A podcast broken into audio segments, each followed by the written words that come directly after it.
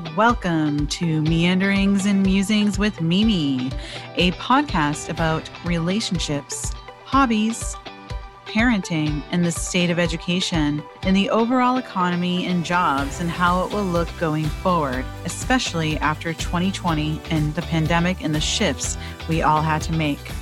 Every other Sunday, we'll discuss these above important topics and more. You'll be able to relate, learn, laugh, and perhaps share and oppose a variety of viewpoints. I'm your host, Mimi. Hello and welcome to this week's episodes of Meanderings and Musings with Mimi. Today I have Adam with me. This is our hobbies special. Um, with the pandemic, everybody knows that we've had to get really creative with our time and how we use our time because a lot of us have been stuck at home. We still venture out, but we're home a lot more than we used to be. Um, and I know that I personally have acquired many hobbies during this time, which I can jump into or share later. Um, one being podcasting. Hello. but I was talking to Adam, and he has started, I'm going to let him tell you a little bit more about it, a hobby that he wants to share that I'm very intrigued with. I think it's super cool. Um, and it's 3D printing. And so, I, again, Adam, thank you so much uh, for sharing your story about your pandemic hobby. Um, I want to welcome you to this show, to this episode. So, yes, welcome and tell me a little bit about um, how you came about this specific hobby, and we'll start there. Hello, thanks for having me.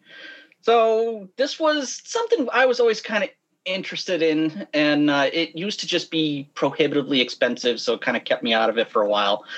It's just super cool because 3D printing, if you're not familiar with it, will basically it lets you manufacture things in your living room. It's uh, it lays down just very thin layers of plastic in you know, and and builds them in slices so that you ultimately it builds thing something over time in layers and creates a model or a tool or a part or whatever it is you're trying to trying to create.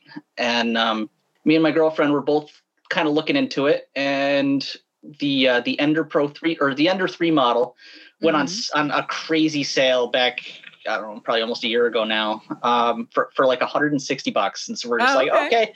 let's do it. Why not? And, uh, yeah. and so we, so we got one and got it all set up and everything. And it's, and it's just been a, uh, it's been an adventure getting it configured and figuring out the ins and outs of it and seeing how it all works. And the never ending journey to try and get the first, the perfect first layer you get the first oh, okay. layer down and and and you're you're usually smooth sailing and that's that's mm-hmm, been mm-hmm.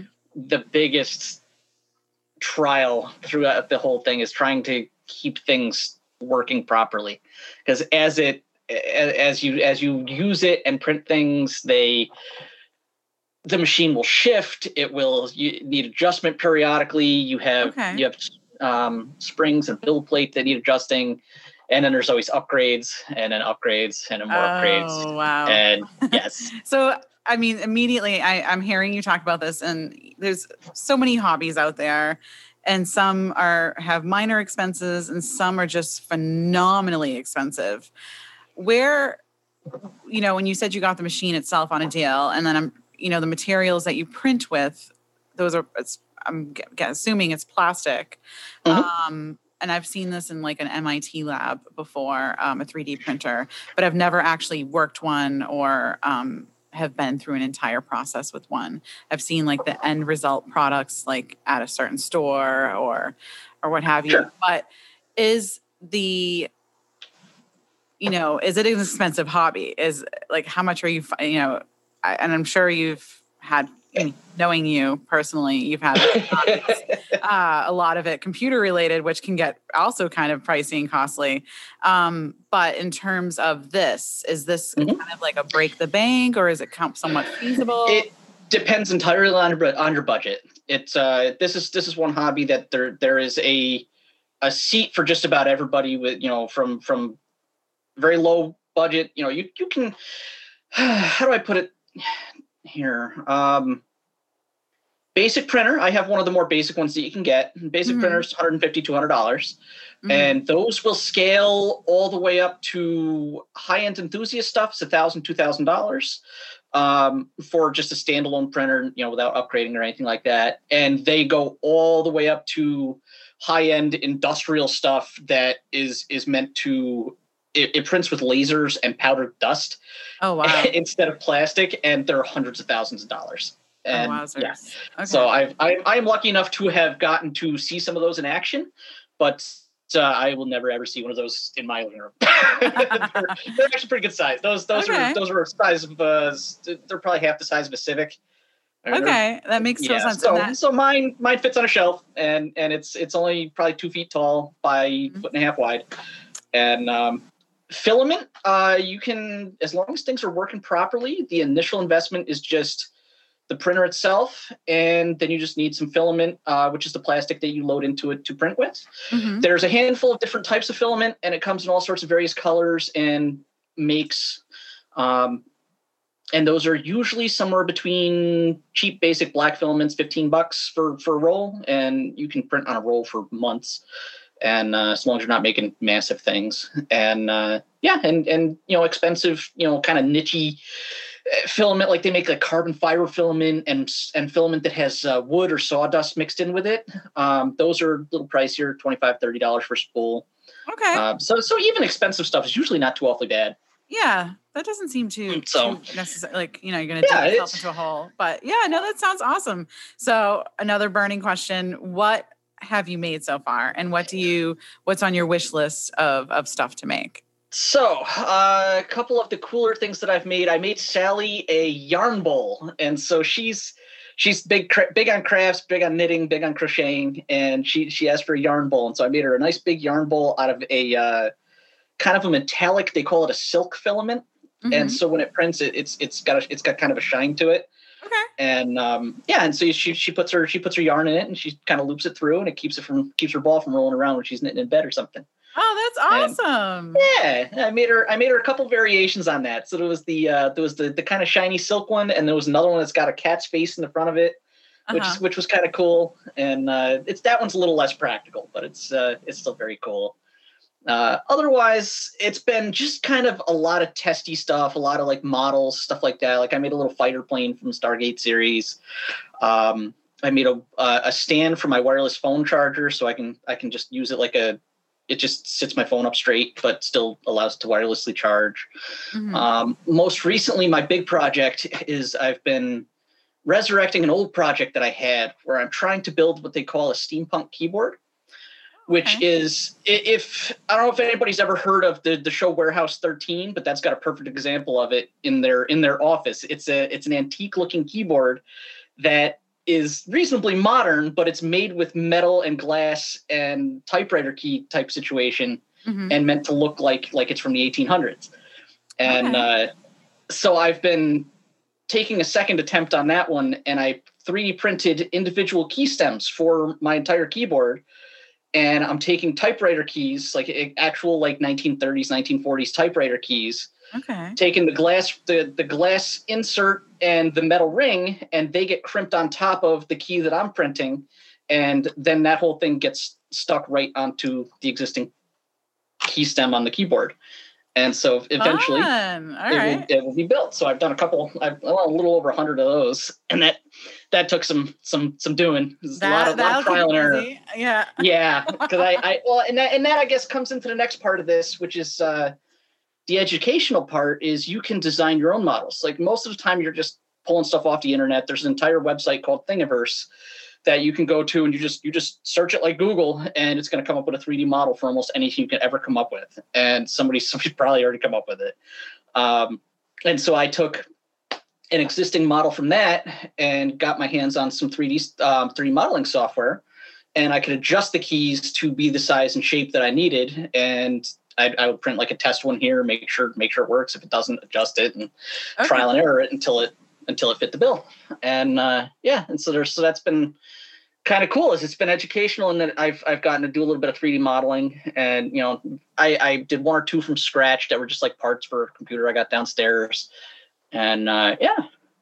That sounds really awesome. Um, so two follow up questions. That again, somebody coming into this very new, very mm-hmm. new. Um, with so what I think I hear you saying is that you're typing either into the 3D printer itself what you need it to do or what you need it to make is it like connected to your computer like a, a cord connects it you, i'm just i'm can. wondering about the technical mm-hmm. piece like how sure. does 3d printer know what to make like say you want to make you know a smaller version of like the pyramid or something the mm-hmm. pyramids or um you know the bunker hill monument i'm just throwing things out here um yeah.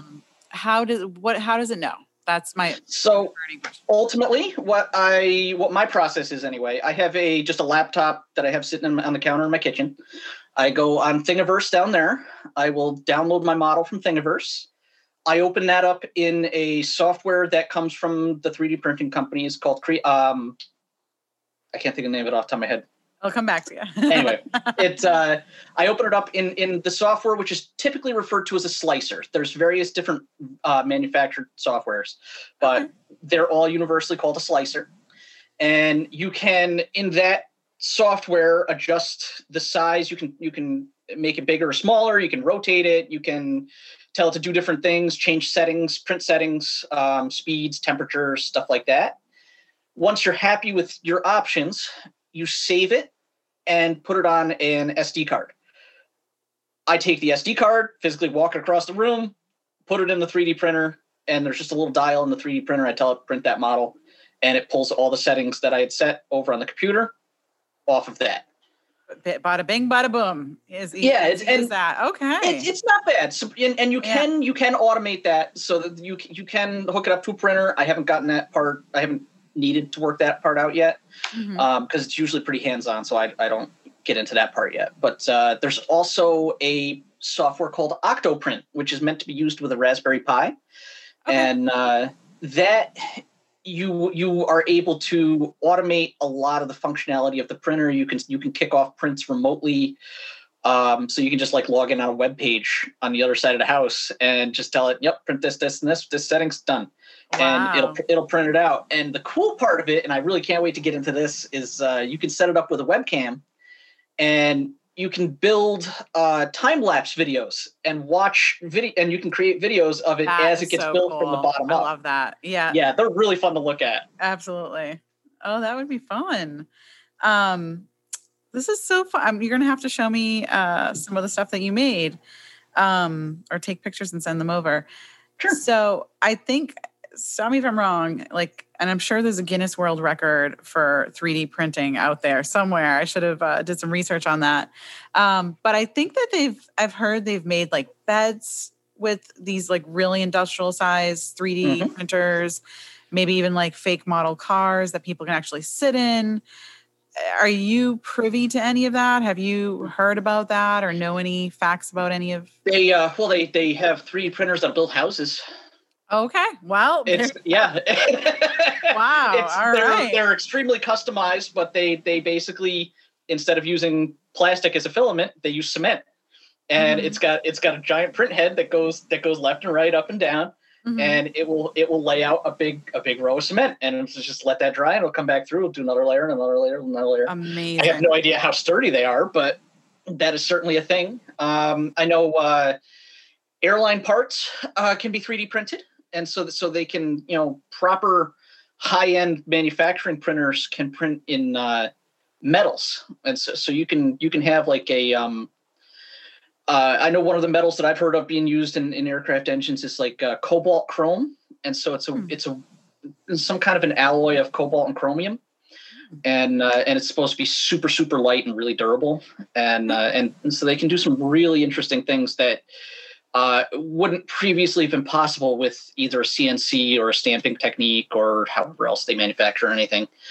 And so wow. I'm sure I'm sure it's putting somebody out of work, but it's also putting somebody I, else to work. So I know, a, right? So so crazy how that you know pluses and minuses, but this is just for not. It's just it's a wonderful, amazing um, technology, and it's a hobby too. I I'm gonna have now after this, I'm gonna have to go digging a little bit more and see all the things that have been made. I'm sure there's competitions. I'm sure there's so many things that have come. Oh, probably.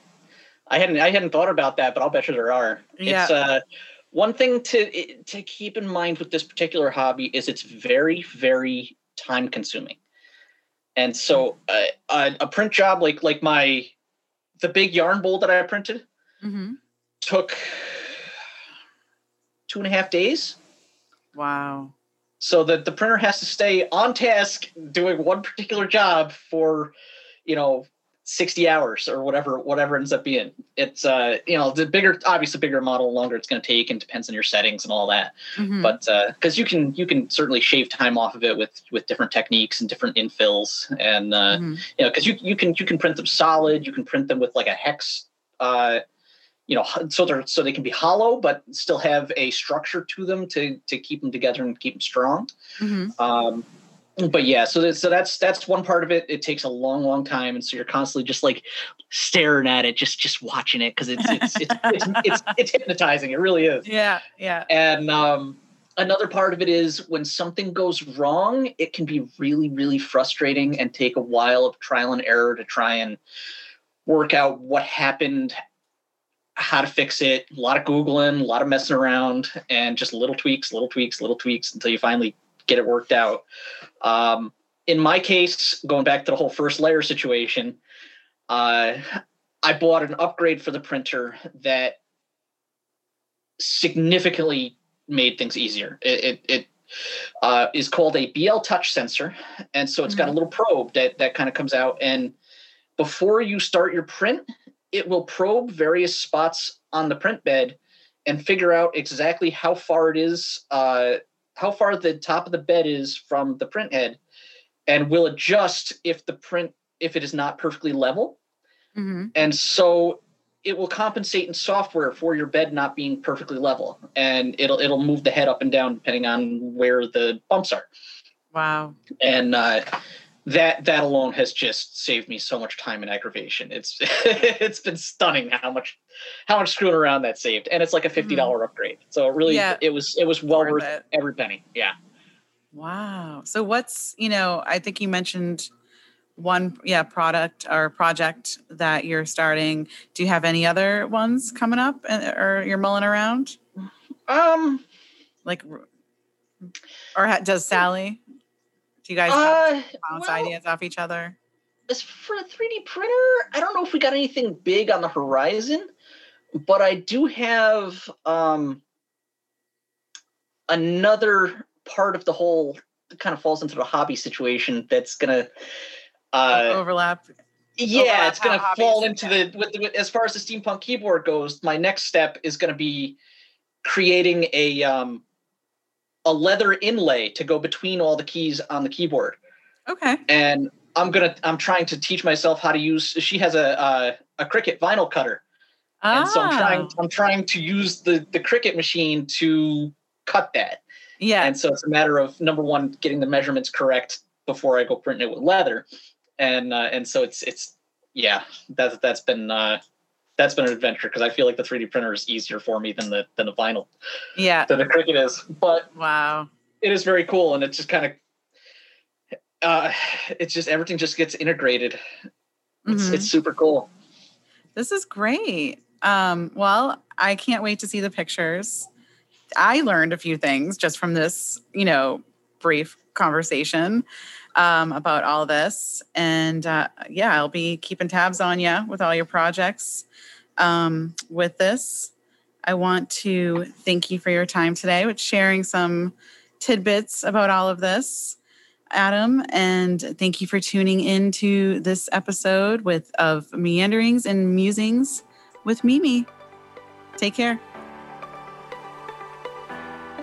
Thank you for joining us this week on Meanderings and Musings with Mimi. As always, subscribe to the show to catch every new episode and leave us a review so we can continue to bring you fresh content.